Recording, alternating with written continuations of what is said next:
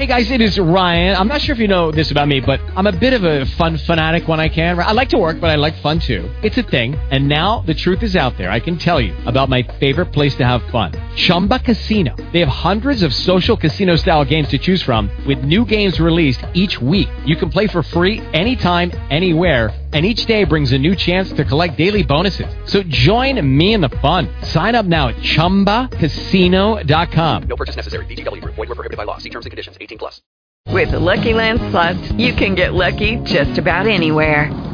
This is your captain speaking. Uh, we've got clear runway and the weather's fine, but we're just going to circle up here a while and uh, get lucky. No, no, nothing like that. It's just these cash prizes add up quick. So I suggest you sit back, keep your tray table upright, and start getting lucky.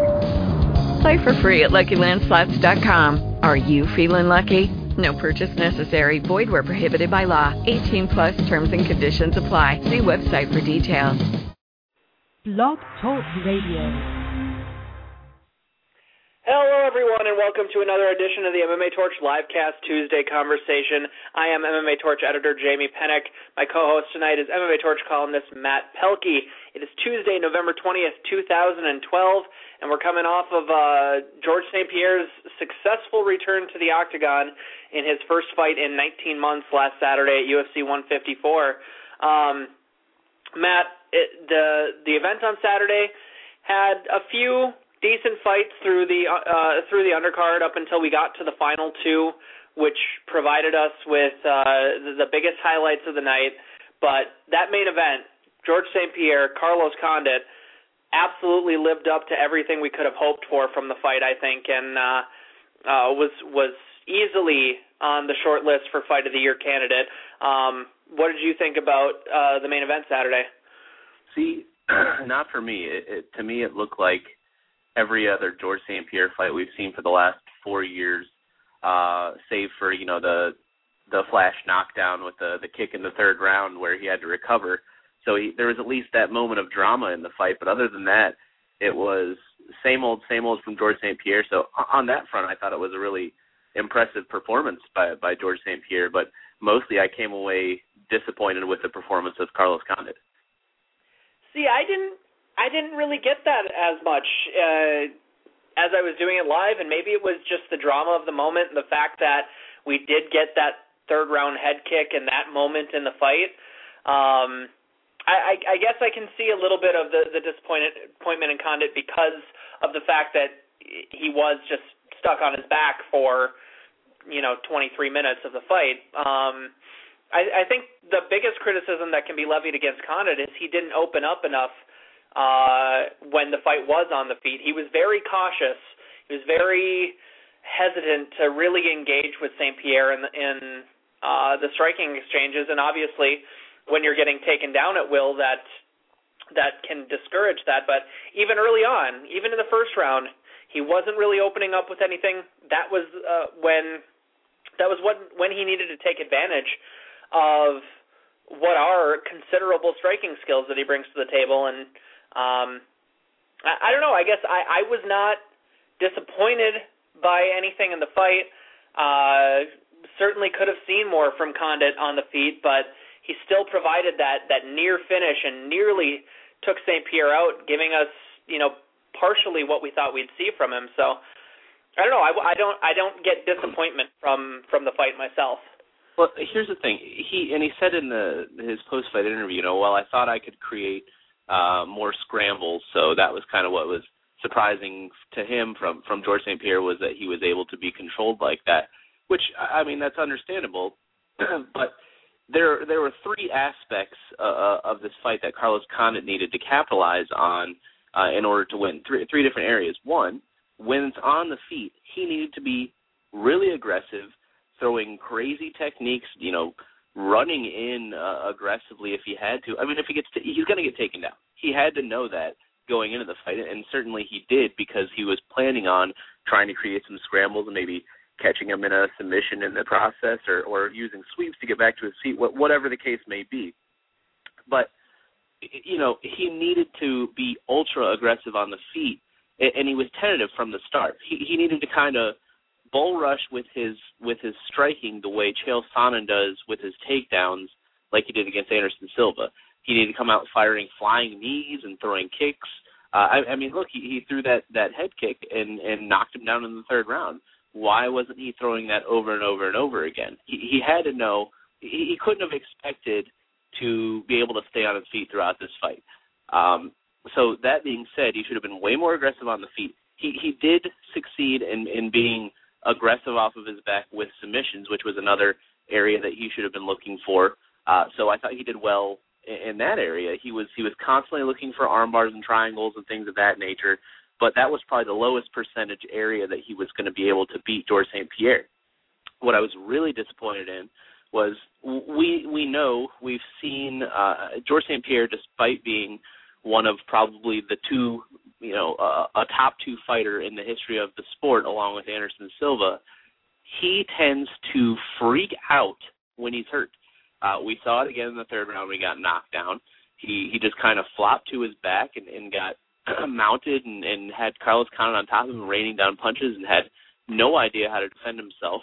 Um, when Carlos Condit was on his back, George St. Pierre is one of those guys that he his his his face and his body really shows the damage that he's taking.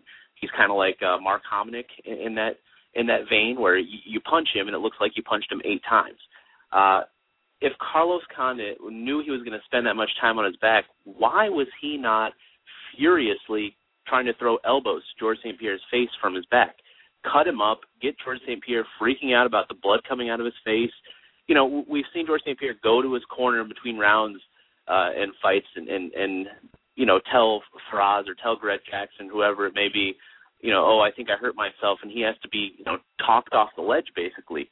Uh, I just felt like Carlos Condit should have been much more aggressive with his elbows when he was on his back, trying to open up some cuts uh, and get George St. Pierre thinking about that. And and he really only excelled in, in one aspect of of the fight where he had a chance to to really do some harm to George St. Pierre, uh, and, and that ended up being the the most you know the least successful option.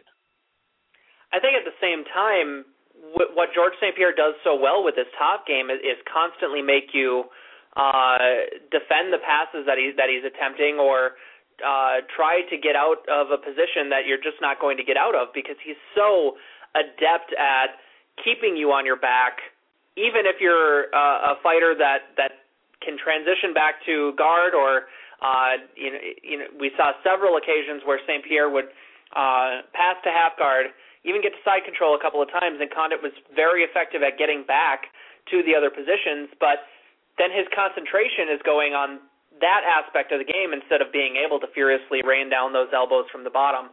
Um, I get where you're coming uh, from with it because yes, there there was a lot more that could have been done, and, and St. Pierre's face was still busted up worse than perhaps any fight that we've seen him in.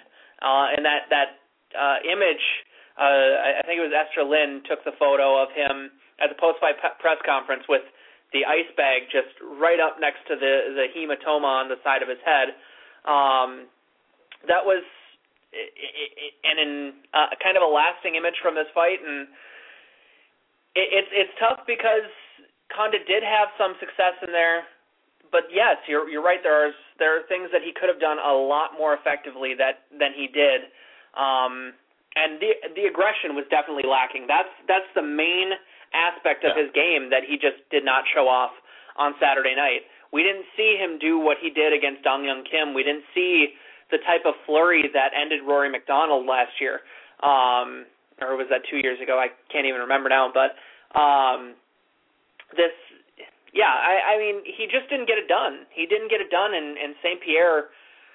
I think the fact that he was able to still control the way he did on the ground after 19 months out of action, uh, out of the cage, and uh, and everything was still impressive as all hell. And uh, it was a very, very big win uh, for St. Pierre coming back, considering where he was just in December.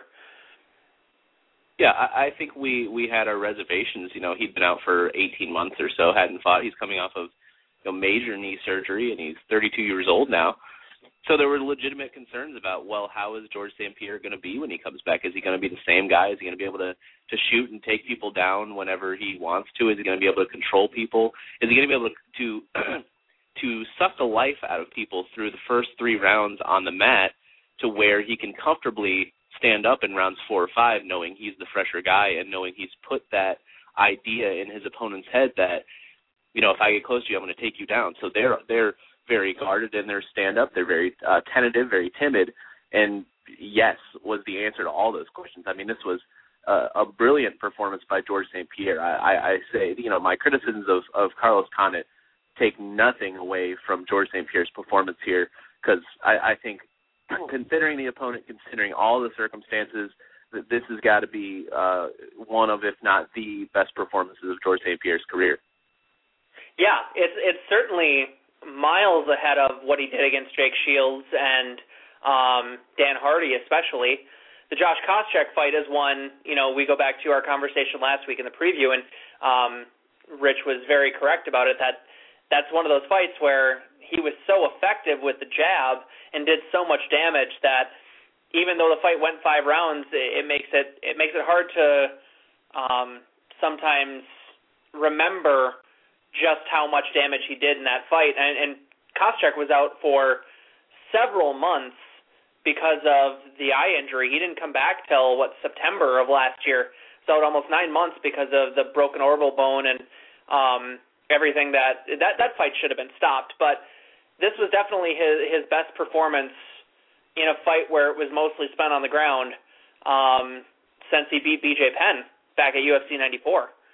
But I mean, and you can look at the the Koscheck fight, and, and certainly that was a great dominant performance on his part. But you know, even Josh Koscheck was a, a, a you know, not the multi-dimensional fighter that Carlos Condit is. George St. Pierre could tailor his game plan around, well, I'm just to, you know, keep the fight on the feet and jab and jab and jab and jab and jab, and that worked beautifully.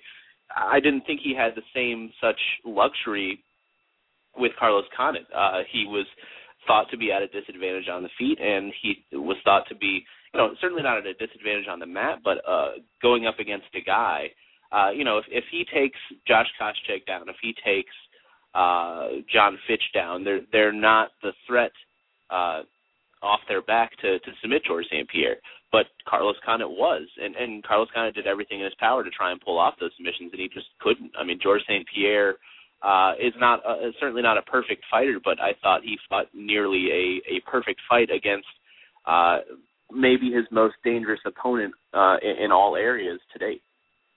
Yeah, no, absolutely, and and it sets up now what uh, what could be the the big super fight that we've been talking about for.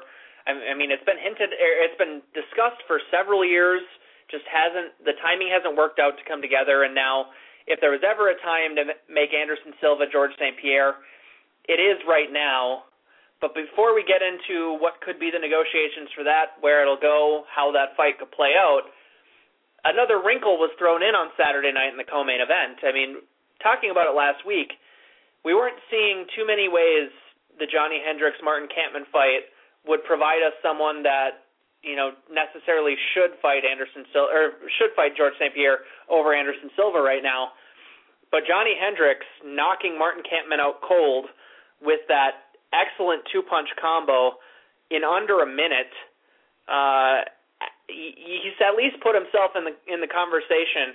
And if the the super fight doesn't come together because George St. Pierre doesn't want to move up or uh, whatever, any other myriad of reasons that something could fall through, which obviously we'll get into here in a, in a little bit. But if that fight doesn't come together, I really want to see George St. Pierre, Johnny Hendricks right now, or at least at least I'm a lot more interested in that fight than I was Saturday at say 9 p.m. Eastern. um, what did you think of Johnny Hendricks' performance, and uh, what do you think he would have to offer against George St. Pierre because of his wrestling game? Well, there there wasn't much to the performance. It happened so quickly and so suddenly.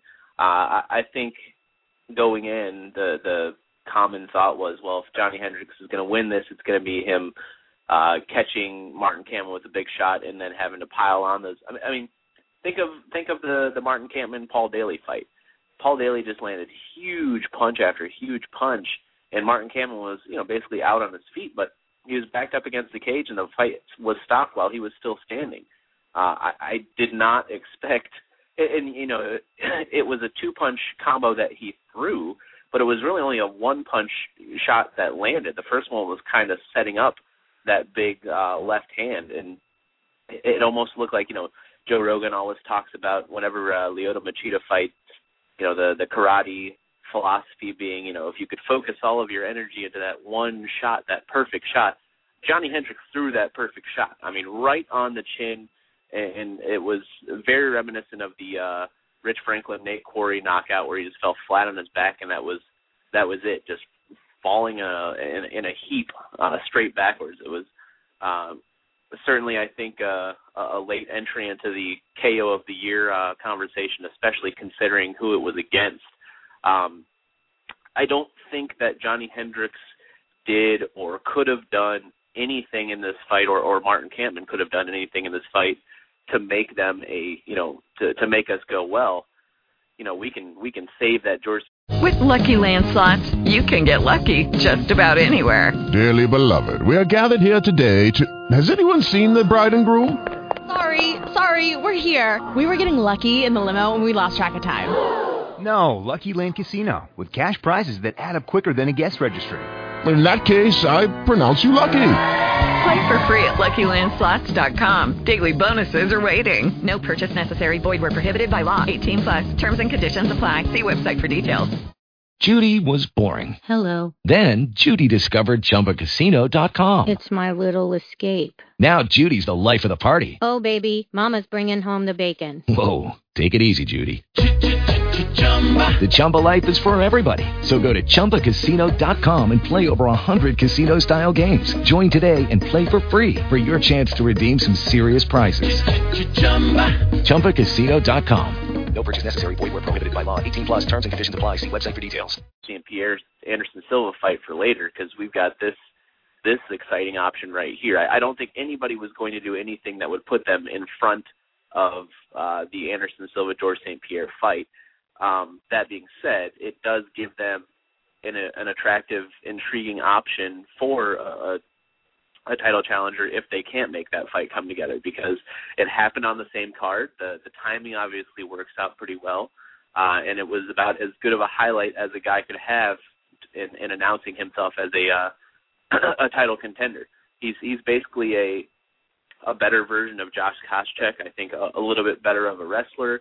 And whereas Josh Koscheck basically just tries to throw that overhand right with everything he has every time he throws a punch, he doesn't really, you know, starch people with one shot like like that. Johnny Hendricks has has crazy power. Uh, if if he lands that punch on George St. Pierre, I mean that's it's over. Uh, George St. Pierre isn't isn't uh, isn't going to survive that punch if Martin Kampmann with one of the best chins in MMA can't. Uh, so in, in that sense, yeah, and that's that's about as good of what as what the UFC could hope for because there's still you know uh, there's still Nick Diaz out there with a, the, a money matchup with George St. Pierre if he can win a fight. So it, it gives them a lot of intriguing options. But I think first and foremost at the top of that list is still going to be trying to put together the George St. Pierre Anderson Silva super fight. Yeah, and and obviously uh, uh, big power shot. It's it's not a fluke. The, the the win against Jon Fitch can't be considered a fluke anymore. When he followed it up against someone like Kampmann, who had never been knocked out cold like that, it it's taken accumulation of punches against Paul Daley and Nate Marquardt, two guys who hit really, really, really hard um, to stop him in the UFC. So that's uh, it, it, it's a very impressive feat on that front. But I mean, there's also the other caveat that we've seen Johnny Hendricks against wrestlers, and he's he's struggled. He's struggled at times, and uh, his loss to to Rick Story stands out with that. But he's also improving his striking game, and if he's honing his wrestling up against George St. Pierre and can find a way to keep the fight on the feet, which is a near impossible task, but if he somehow did it, that would be definitely a lot more competitive fight than anyone would be would have been expecting coming into Saturday. Um, but it's it's not the fight that people are going to talk about right now. It's not the fight that's more than likely going to come together because the last obstacle is out of the way to have J- George St. Pierre fight Anderson Silva. Um, it, it's it's going to take some negotiation here. in, in the next couple of weeks because the side talking about this fight has all been Anderson Silva. It's been Anderson Silva and his camp saying they want to fight George St. Pierre. Um, they threw out 177 pound catch weight and said, you know, that's right in the middle. That's fair. We should do it there. But George St. Pierre has got all of the leverage in this situation. He's got all of the leverage when it comes to the negotiations because he's not the one that's been clamoring for the fight. It's been Silva, it's been the UFC that is who wants this fight to happen. They want to put it at uh, Dallas Cowboys Stadium, more than likely, or at the Rogers Center in Toronto, or at a stadium in Brazil. But I think the neutral site is probably going to win out there, Cowboys Stadium. But they, they want this to be the big, big super fight. But St. Pierre's still not ready to leave the welterweight division. So with all of the leverage in his corner, I think he's going to be moving to get this fight as close to 175, as close to 170 pounds as possible. Um, I think it's likely we see this come in at around 174 and, and make Silva cut those extra few pounds in the hopes that the the weight cut takes something off of him um, to even things out a little bit from the size and strength standpoint. Matt, where do you think we're going to see this fight take place at? Because I, I think it's going to be in that 173 to 175 range that it finally comes down at because I don't see St. Pierre agreeing to 177 or above. That's it's it's so disappointing to me because George St. Pierre is is five foot ten. Anderson Silva is six two, so it's a, a four inch height difference, which is you know it's significant, but it's not abnormal. It's not huge. It's not insurmountable and George St. Pierre is, uh, you know, he keeps himself very lean. He probably only cuts, uh, you know, he says 10 to 10 to 12 pounds or so to get down to that 170. But it's because he keeps himself so low in weight to make that weight cut easier. If he didn't do that, he's a guy that would be walking around at probably 190, 195 pounds, based on you know just the the muscle mass that he has on his body right now if he took a couple months and, and put a little bit more mass in his body, he'd probably, probably be up close to you know 195, 200 pounds. Then it's really not that big of a size difference. Uh, I mean, it's George St. Pierre that keeps himself so small. It's not uh, naturally how big he is. It's not that big of a size difference between the two guys. He's a little bit thicker naturally, Anderson Silva. Anderson Silva is a little longer and lankier. Um, Anderson Silva is a guy who enjoys uh, eating, you know, whoppers all the time, so he lets himself balloon up to 210 pounds or so uh, before he makes his cut down to 185.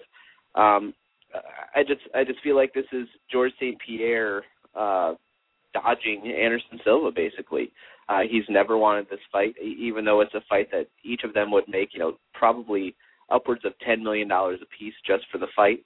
Um, so it's disappointing to me that he seems to have uh, an excuse at, at every turn, and and now I'm sure the the his line of logic will be well.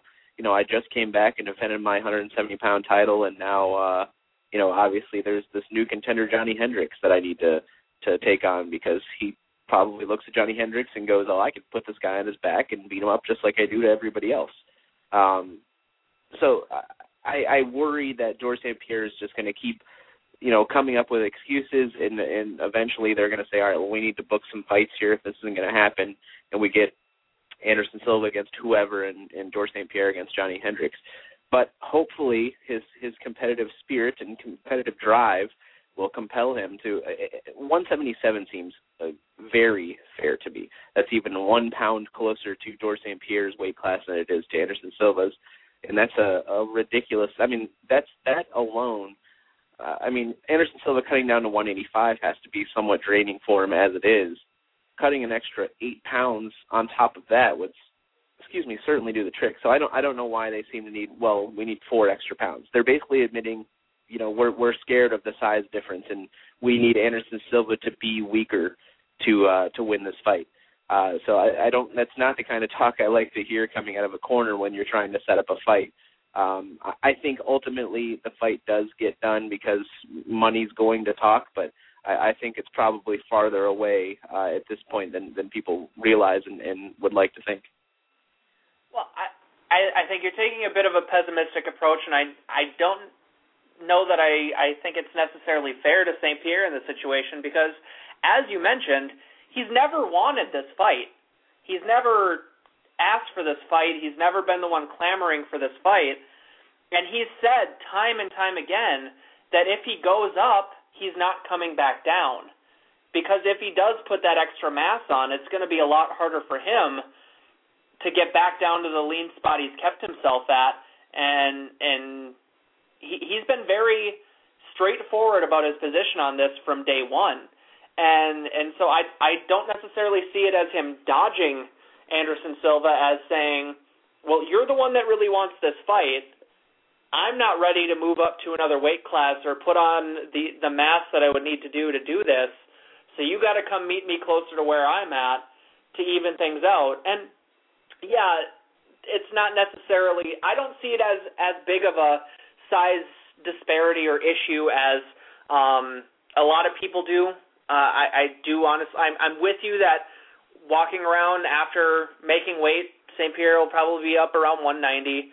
Anderson will be, you know, walking around around 200 after, or actually, he'll probably be closer to the 195 range. They'll probably be pretty even after making uh, a cut to 174 or 175. And the height difference isn't that big of an issue because it's exactly what St. Pierre just faced against Carlos Condit. It's the right. Condit's about as tall as as Anderson Silva is. So the issue here is, you know, St. Pierre has never clamored for the fight. He's never been the one to try to make this happen. So if Anderson and, and Camp really, really want it to happen, I, I don't see anything wrong with St. Pierre saying, well, it's got to be closer to, uh, you, you got to make some concessions to get down here if you want this fight to happen. I don't see it as dodging. I think it's smart on his part um, when it comes to how this fight has been talked about and put together uh, without him having much of an input to this point. why doesn't he want this fight though? That's what's never made sense to me. I mean, Chael Sonnen uh, showed us the blueprint for beating Anderson Silva.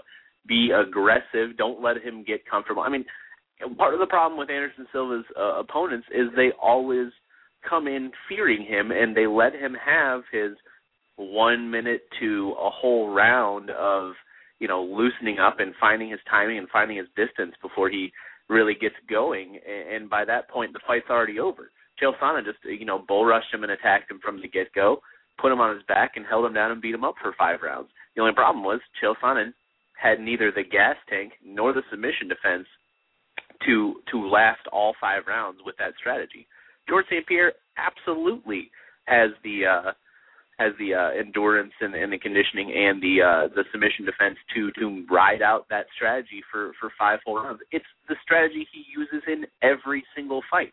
Now, granted, I don't think in rounds four and five he'll let Anderson Silva up and and and be content to play around on the feet, thinking he's got his his opponent his opponent uh you know beaten at that point, and he'll probably stick with it for all five rounds. But I, I just I, I don't understand. It's it's uh George St. Pierre understands that he he's not just fighting for a title anymore. He's fighting for his legacy. He's not ending, you know, obviously he's not ending the uh, nearing the end of his career, but he's he's certainly probably on the other side of his prime at this point and, and has maybe only two or three more years at at top form uh left in him. So he he knows he's fighting for his legacy and that's the ultimate legacy fight for him.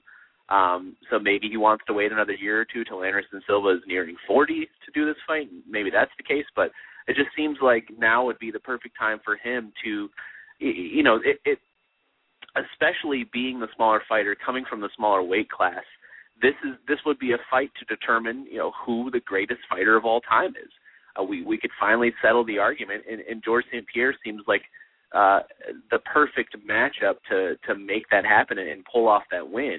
So it's just never. I mean, I understand Anderson Silva on the feet is is unlike anything we've ever seen, and George St. Pierre doesn't like getting punched in the face. Uh, he doesn't react well to it, never has. So that's obviously the big concern for him here. But there's so much more for him to gain than to lose in this fight. It just it boggles my mind that there's still so many obstacles in the way of it happening. I think the counter argument to that is why does this fight have to be one that comes together for either fighter's legacy. Why why does the super fight have to happen? What's wrong with having two amazing dominant champions in their weight class just, you know, ride out their career as the dominant champions in their weight class. It's the, it's the same reason that Anderson Silva Jon Jones doesn't need to happen for either of their legacies. Anderson Silva, yes, beating Forrest Griffin the way he did was was fantastic, but his other light heavyweight uh, opponents, Stephan Bonnar and James Irvin, I mean, yes, what he did was amazing when he when he went up there, but it's not like he's gone up to 205 to test himself against the best of the best. And for George St. Pierre to to take a fight with a a fighter who has competed at a higher weight class for so long against uh fighters who were heavier than him. So Silva's got experience against uh, a lot of bigger fighters uh working uh who have taken him down it it's one of those. I, I think there is something to lose for St. Pierre in losing because it would be another loss that he doesn't want to take. He's not. He's obviously a fighter that uh, takes losses hard. He only has uh, the the two, right? It's it's just Matt Hughes and Matt Serra. Obviously, yep. he's avenged both of those, but it's it's not something he wants to necessarily experience. And and of any opponent he'll ever face, Anderson Silva poses the greatest risk of defeat that he's ever that he's ever taken on. Because um, uh, you go back to the Matt Hughes fight. The first Matt Hughes fight was um, a starstruck young kid not ready for the opportunity that he had against Hughes. And when he was ready for it, the next time he, next time they fought, he took him out. And when they fought again, he took him out again. The Matt Serra fight, he wasn't taking that fight seriously after winning the title, and he got clipped. And he changed things up so that that didn't happen again. Going into the Anderson Silva fight, yes, I've I've said for a really long time we could probably go back. To- With the Lucky Land Slots, you can get lucky just about anywhere. This is your captain speaking. Uh, we've got clear runway and the weather's fine, but we're just going to circle up here a while and uh, get lucky. No, no, nothing like that. It's just these cash prizes add up quick. So I suggest you sit back, keep your tray table upright, and start getting lucky.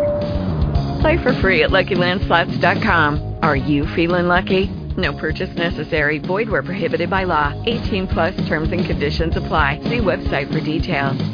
For three years from our our show archives from when we used to do our old podcast, Matt. And we can my guest bedroom on a, a mattress on the floor. we can go back to those old shows when this talk of this fight first started coming up. Yeah. And I've always held the contention that George St. Pierre is is the type of fighter who could beat Anderson Silva. I honestly think that he very well could win that fight. I would pick him to win that fight by doing exactly what you were talking about, but it, it's there are still a lot of risks involved in taking it, and I don't necessarily. This is where I stand because I I want to see the fight. I do want to see the fight, but I wouldn't hold it against George St. Pierre if it didn't come together, because I also understand the argument for it not needing to take place. It doesn't have to happen for either fighter's legacy, in my opinion.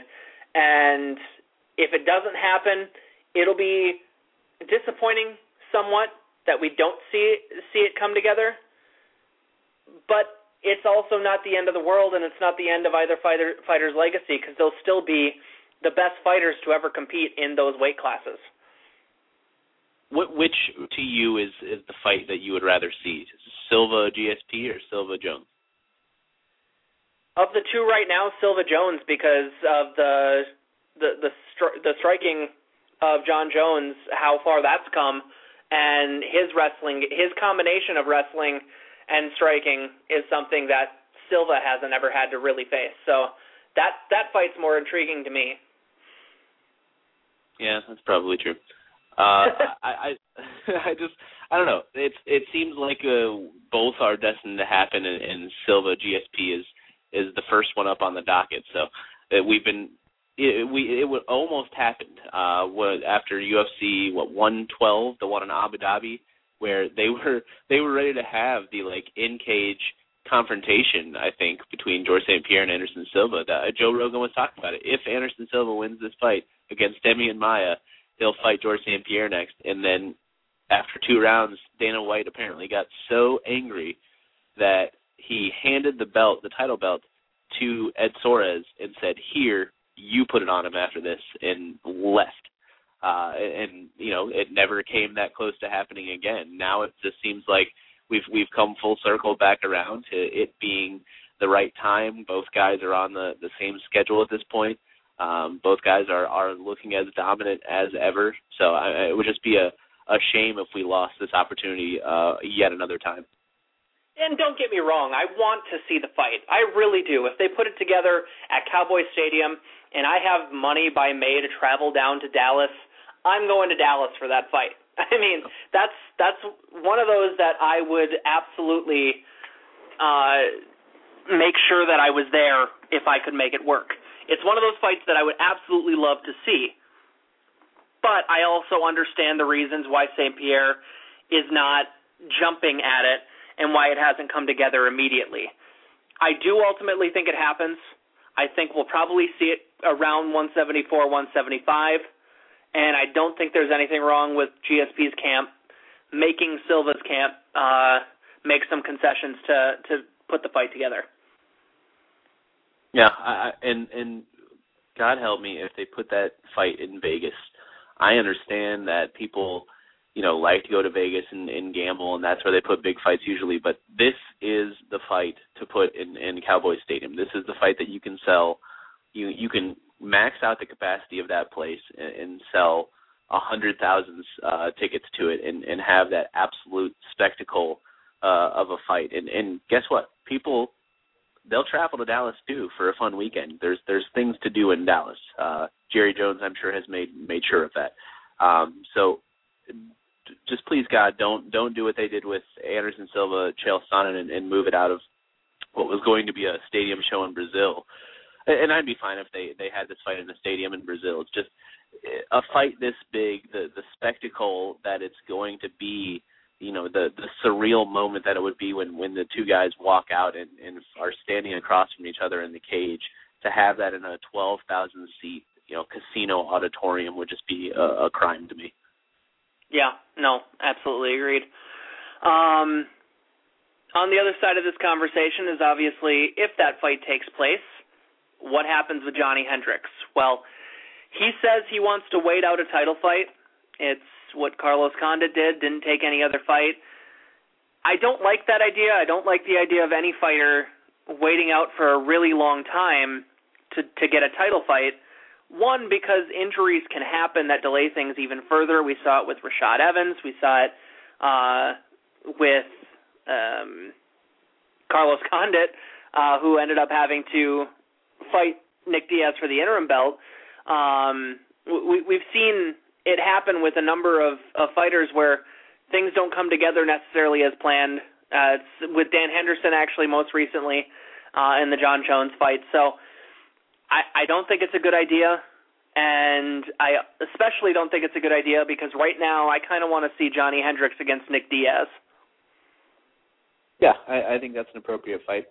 I think Johnny Hendricks against uh, Carlos Condit would be appropriate. I, I I know that the UFC generally likes to keep fighters on the same winners fighting winners and losers fighting losers losers trajectory, but that kind of gets thrown away when you're either a at a certain level as a fighter. You know, if you're a a Tito Ortiz or a, a Randy Couture or something like that, you know, one loss records kind of get thrown out the window anyway, and and the matchup is just kind of whatever makes sense at that point. But it also it, it tends to it can be thrown out the window when you get towards the top of a, a card like that. Carlos Condit, you know, despite losing to George St. Pierre, is is not out of the uh, the UFC welterweight title picture. He could certainly come, you know, put put two impressive performances together and and uh, you know have earned a, another crack at, at George St. Pierre, whoever the champion is at that time. So uh, I think that's the the luxury here is that if you do set up George St. Pierre, Anderson Silva, you know welterweight is in such a good place that there's there's options. Uh, I mean, if if Nate if Nick Diaz comes back and fights Josh Koscheck, I think that's a fun, interesting fight.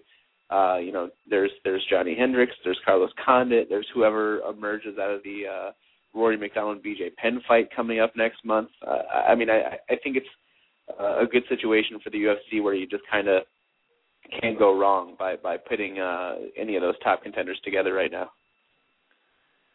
the main card on Saturday in Montreal was rounded out by Francis Carmont getting a questionable split decision win over Tom Lawlor in a fight that kind of exposed Carmont as not quite the next big thing that people were somewhat hoping to see out of him.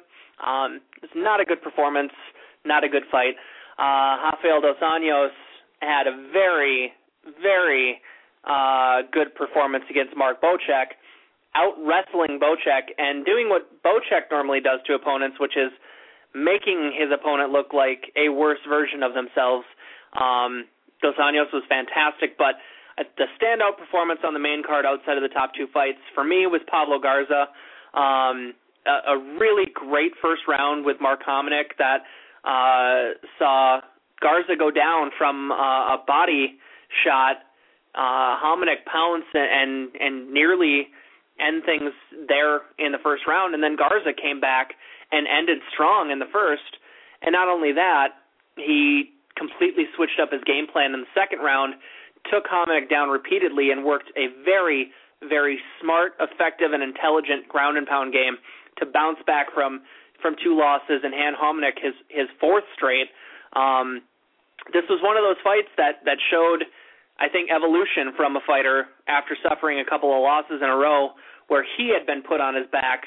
Um, it, I, I, this was Garza's most impressive, most complete performance, and it's it's a sad decline for Mark Hominick now, who just four fights ago was fighting Jose Aldo in a Fight of the Year candidate at UFC 129, um, and now he's uh, 0 4 in his last four, and probably on his way out of the UFC. It's it's it's a sad fall, but a big fight, big win for Pablo Garza.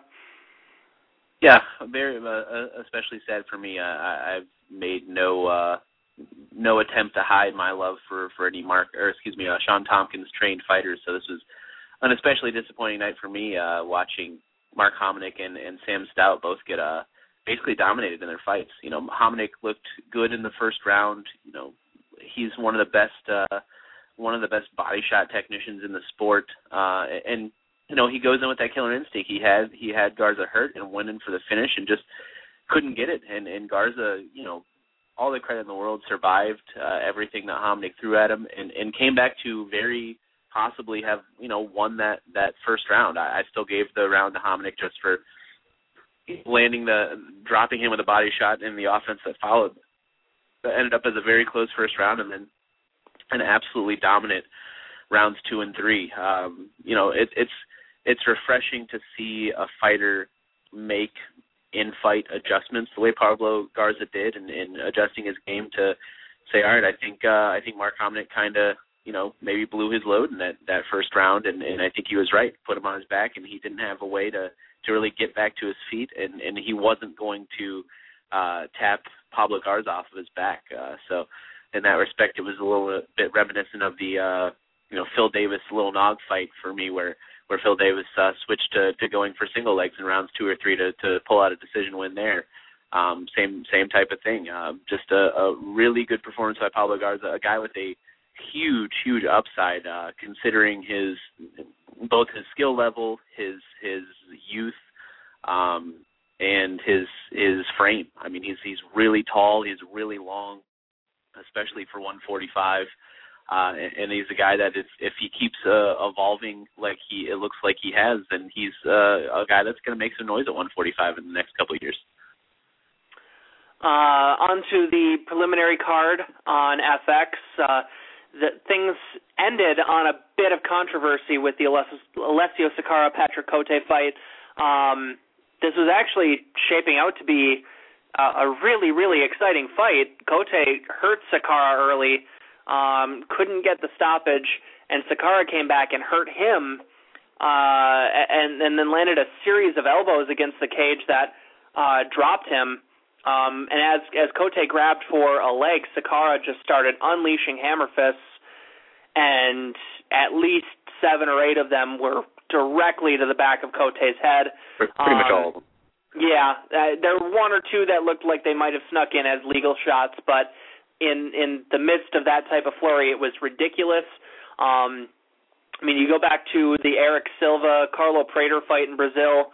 Um, where I th- was it Steve Mazzagatti or Mario Yamasaki in that fight that called the DQ. I, I like can't was, remember. I feel like it was Yamasaki. Yeah, I think it was Yamasaki, and and um, Silva landed a couple that were that was a lot. That was a really questionable decision.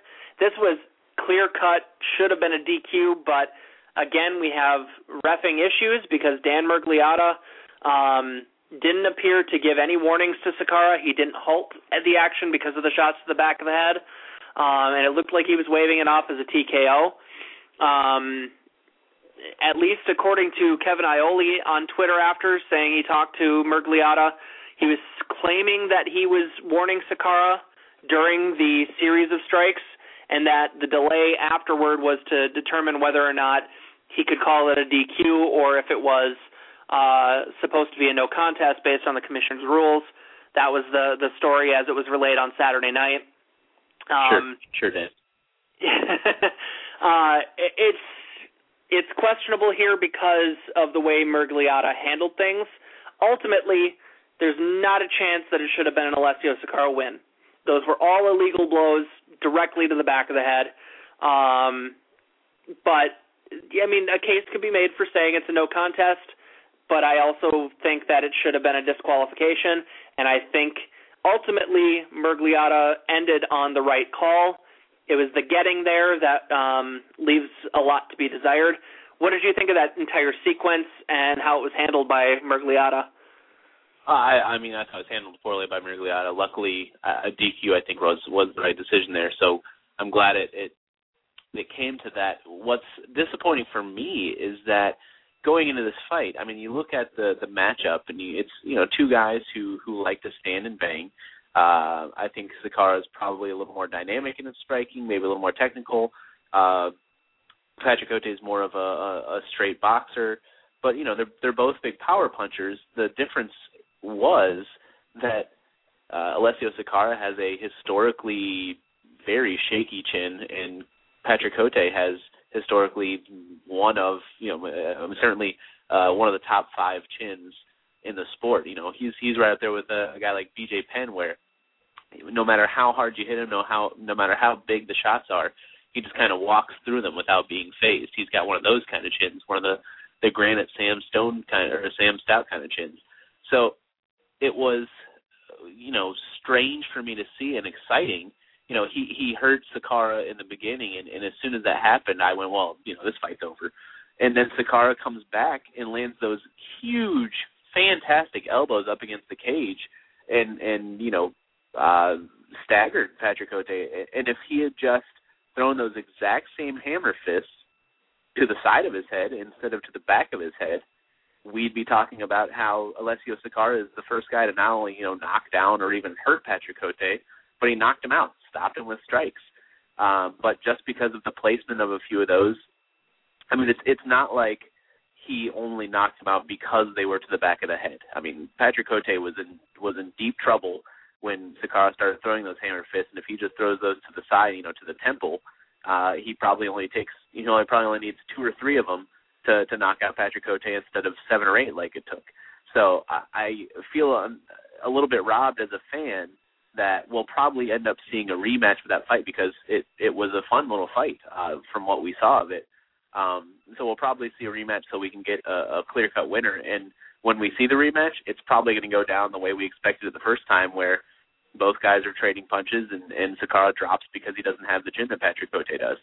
So from a historical perspective, I know this is kind of small scale things with Patrick Cote and Alessio Sakara, but uh, it would have been at least something to see Patrick Cote go down for the first time in that manner. And and uh, because of the illegal strikes, now we'll, we'll the history books will be rewritten and probably uh, corrected to what we thought we'd see going in.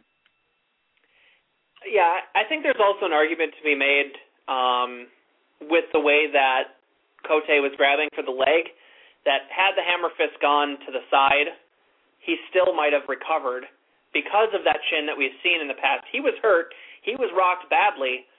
It, it's possible he could have still recovered if he hadn't taken shots directly to the back of the head. I think that had a major effect, and you could see him start slumping even further and go out. I, I don't think the shots to the side of the head unless Sakara was being pinpoint accurate in such a flurry, I, I don't necessarily think that they would have stopped him. Uh, and I think Cote at least would have had the chance to recover against the cage there. Um, shots to the back of the head robbed him of that chance, and thus a DQ is justified. Yeah, I, I, I that's that's certainly a possibility, but um, you know, I hope we get to see the fight again because I was enjoying the the couple minutes that we saw of it. Yeah, definitely. And and um, I, you know the the technique that he was using it is it just me or has that become a much more common thing in in really just like the last year or so? Guys throwing those big elbows to the head from up close when guys are backed up against the cage. I feel like is it is it Costa Philippou who's kind of made use of that in his last couple fights. It's just it seems to be a really yeah. Uh, yeah. yeah, really effective technique uh, that's that's just kind of popped up. You know, we we talk about how oh, the you know the jabs are the jab is still one of the most underutilized techniques in MMA, but that's kind of one that's just uh, snuck up and been a, a really uh, exciting addition to the MMA sport. Yeah, I mean, and we I, I think the thing is we've seen a number of fighters utilize it, and once people see it, others start catching on that hey, that's a viable um, viable option. I mean, you go to like uh, Nick Denis in January yeah. uh, against Joseph Sandoval, where he knocked him out right in the middle of the cage yeah, with those was, short elbows. Or cage, yes. uh, Jon Jones and uh, Rashad Evans, where he was reaching out his arms but then coming over the top with elbows. I mean, people are getting a lot more creative with that, and it's always nice to see an evolution in in offense and and new ways that fighters are utilizing to uh to be effective in the cage. That's that's definitely nice to see. But all Uh, elbows do is do is cuts, right? yeah, elbows only cut people. That's that's the only thing that happens. Uh, recapping the rest of the the preliminary card on Saturday night. Um, Cyrille Diabaté choked out Chad Griggs. Griggs, um, you know, is such a great fighter that he allowed Cyrille Diabaté his only UFC submission. Um, John Makdessi had a very impressive um, performance against Sam Stout. Uh, really, really liked what we what I saw out of John Makdessi, who looked like he worked on his takedown defense because he shrugged off everything Stout was throwing his way. Not that it was the most difficult grappler to fight, um, but Makdessi just outworked Stout. Uh, his head movement was fantastic, avoided pretty much all of Stout's offense throughout the fight, um, and continued to pop in with with jabs and big strikes. So it was a good performance from John Makdessi. Antonio Carvalho took a split decision over Rodrigo Dam in a fight that I'm not even going to remember. I, I don't, remember, now. Early, yeah. Um, Matt Riddle beat John Maguire uh, in an easy 30-27 uh, twice decision. Ivan Men- Menjivar pulled off a really, really nice armbar against Azamat uh, Gashimov, or Gashminov, as Mike Goldberg somehow pronounced on Saturday night. Um, and then Darren Elkins dominated Steven Siler a- in a fight that was why is Darren Elkins on the first fight of a Facebook fight? Uh, Darren Elkins, he's now 4 and 0 in the featherweight division, although one of those is a questionable decision over Michihiro Omigawa. He's 4 and 0. He dominated the hell out of Steven Siler in an entertaining performance. Um, and yet he was opening this this Facebook uh, portion of the card. So uh, I'd, I'd yeah. like to see him against Pablo Garza on like a Fuel TV main card fight. that would be that would be interesting. That'd be a very interesting matchup. Same Um, level type guys.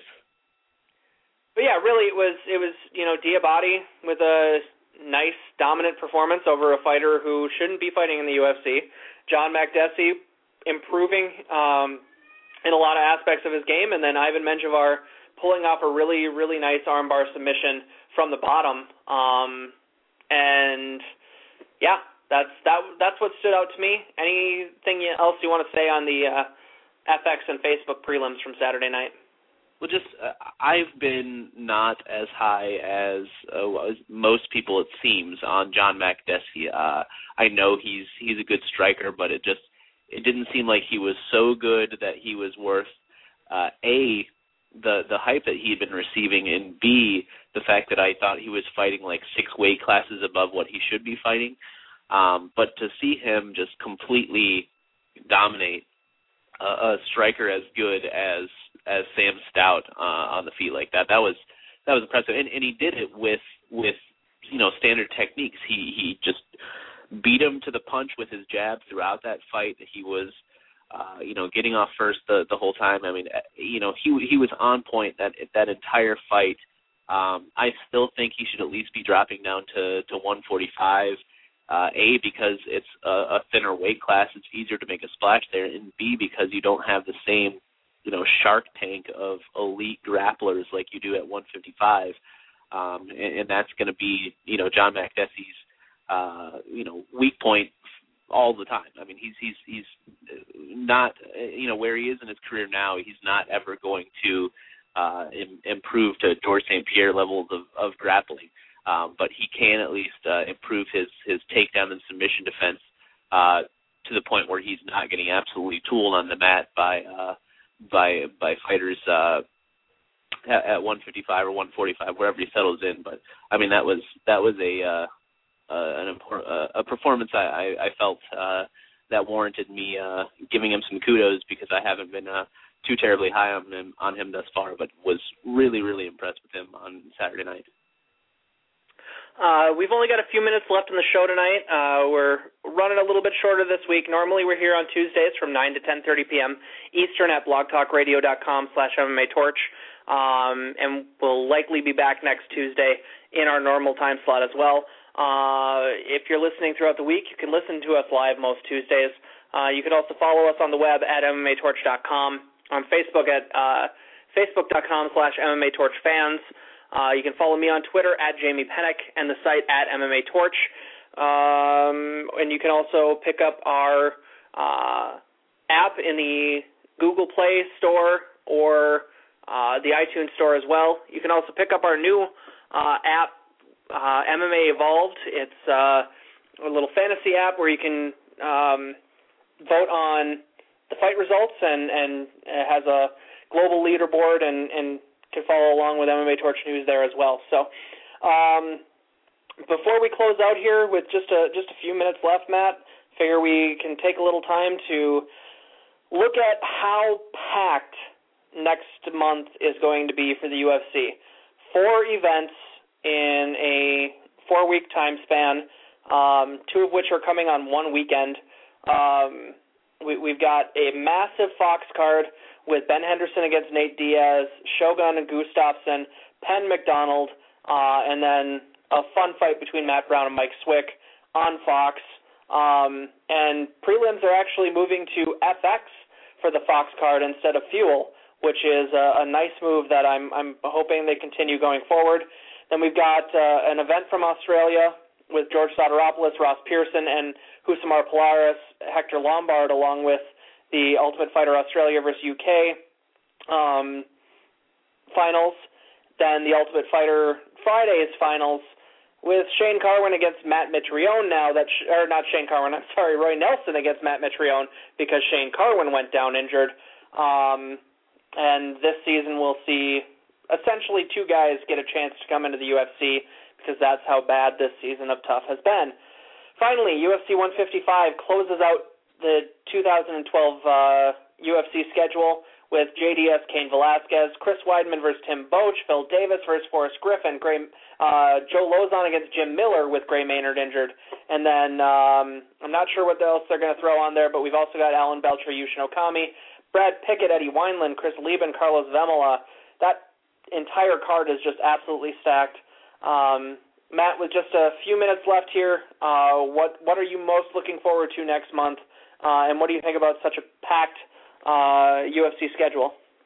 Uh, I love it. Can't wait. Uh, excited for the UFC. Uh, assuming you know, fingers crossed, knock on wood, that there's no significant injuries in the next couple weeks. They're going to really close out with a bang and a, a bit of a tough year for them. Especially injury wise and just having card shakeups all over the place. Uh, you know, there's there's two title fights in December and, and two fantastic title fights too. Uh, being able to see Ben Henderson, Nate Diaz for the lightweight title on free TV is is uh, something I'm really looking forward to. Um, seeing the the full version of Junior Dos Santos Cain Velasquez, like I think we're going to at 155, um, and really just that that whole 155 card. Uh, one of the the more stacked events that that we've ever seen. I think. Uh, even when when uh, Gray Maynard went down, replacing him with Jim Miller, Joe Lauzon, Jim Miller. I mean, sounds like a a hell of a fight to me. I mean, assuming you know, obviously Junior Dos Santos, Cain Velasquez, uh, Chris Weidman, Tim Boetsch, Phil Davis, Forrest Griffin. Those are those are uh, obviously I think three locks to be on the main card there.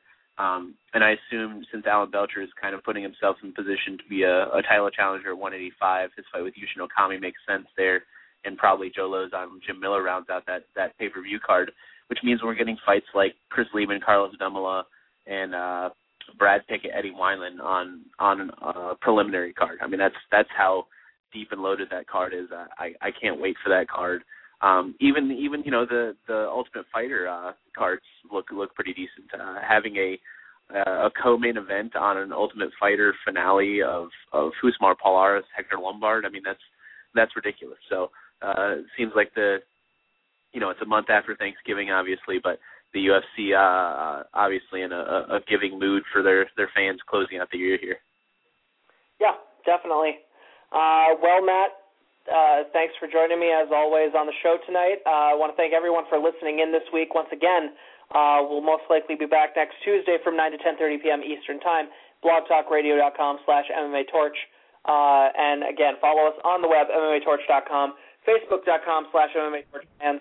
Follow me at on Twitter at Jamie Penick and the site at MMA Torch. For Matt Pelkey, this is Jamie Penick signing off.